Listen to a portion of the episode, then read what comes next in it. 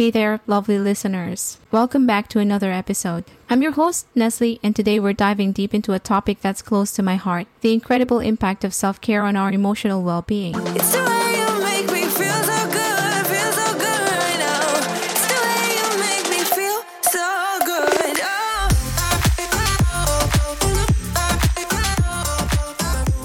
This you're juggling a demanding job, maintaining your health with regular gym visits, and dreaming of owning your own real estate business for ultimate financial freedom. Life can get pretty hectic, right?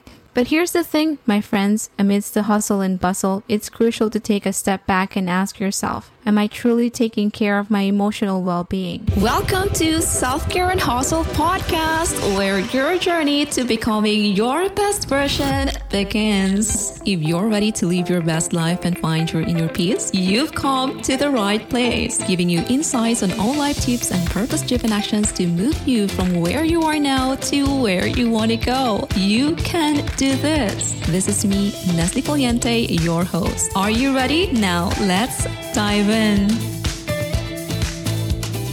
The problem we face today is that in our fast paced lives, we often overlook the importance of self care. We're so caught up in achieving our goals, making money, and keeping up with the daily grind that we forget about the one person who truly matters ourselves. You see, I get it. We all want to be successful, beautiful, and admired. But the harsh truth is that neglecting our emotional well being can have dire consequences. Stress, anxiety, and burnout become our constant companions, affecting not only our mental health but also our physical well being. Let me share a relatable story with you. A few years ago, I found myself in a situation where I was working long hours, constantly pushing myself at the gym, and chasing my dreams of financial freedom. But deep down, I was feeling drained and overwhelmed. I realized that I had forgotten how to truly care for myself emotionally. It was a wake up call, my friends. I knew I had to make a change. And that's when I started delving into the world of self care. The impact it had on my emotional well being was nothing short of transformative.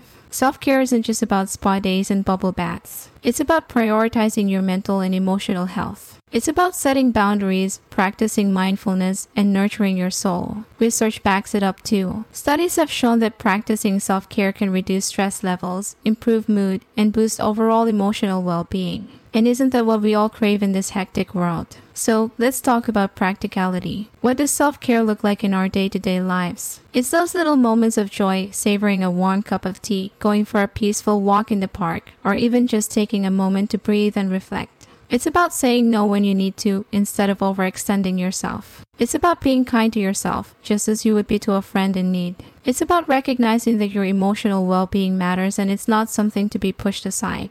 Now, here's the exciting part. I invite you to join me on this journey of self discovery and self care. Each episode will be packed with relatable stories, expert insights, and practical tips to help you prioritize your emotional well being. Hit that subscribe button, my friends, because together we're going to explore the incredible world of self care, one episode at a time. And trust me, your future self will thank you for it. Thanks for tuning into this episode. Remember, you deserve love, respect, and emotional well being. Until next time, take care of yourselves, my beautiful and admired listeners. I was worried you blow my reputation.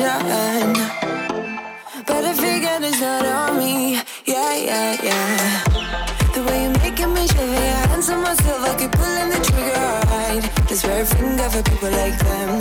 Oh, no, no. Well, darling, on my mind, I'm feeling so fly up in the zone now. I'm like a golden